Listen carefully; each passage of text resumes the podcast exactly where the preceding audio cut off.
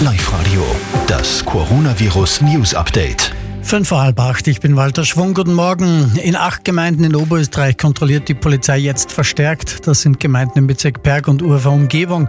Dort hat sich das Coronavirus besonders stark verbreitet. Der Chorsflug eines Gesangsvereins könnte der Grund sein.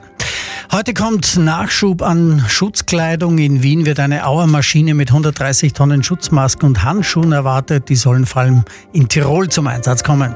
Und in den nächsten vier Wochen entscheidet sich, was mit den Olympischen Spielen in Tokio passiert. Eine Verschiebung ist wohl unvermeidbar, heißt es. Eine Komplettabsage aber ausgeschlossen.